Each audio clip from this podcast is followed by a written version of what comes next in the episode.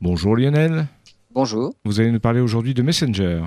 Messenger, oui, c'est la, la, mission que la NASA a envoyée sur Mercure et qui est maintenant terminée.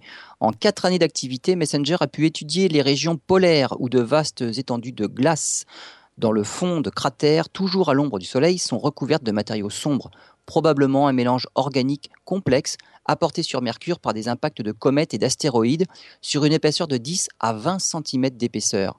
Maintenant, faute de carburant, la sonde doit achever sa mission en s'écrasant sur Mercure.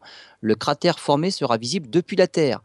L'exploration de Mercure se poursuivra avec la mission Bepi Colombo, une mission des agences spatiales européennes et japonaises qui sera lancée en 2017.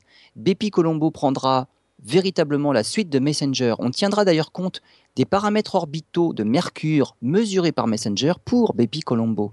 Les éphémérides de la planète ont été améliorés et la future mission verra son orbite relevée de 400 à 480 km au-dessus de la surface de Mercure.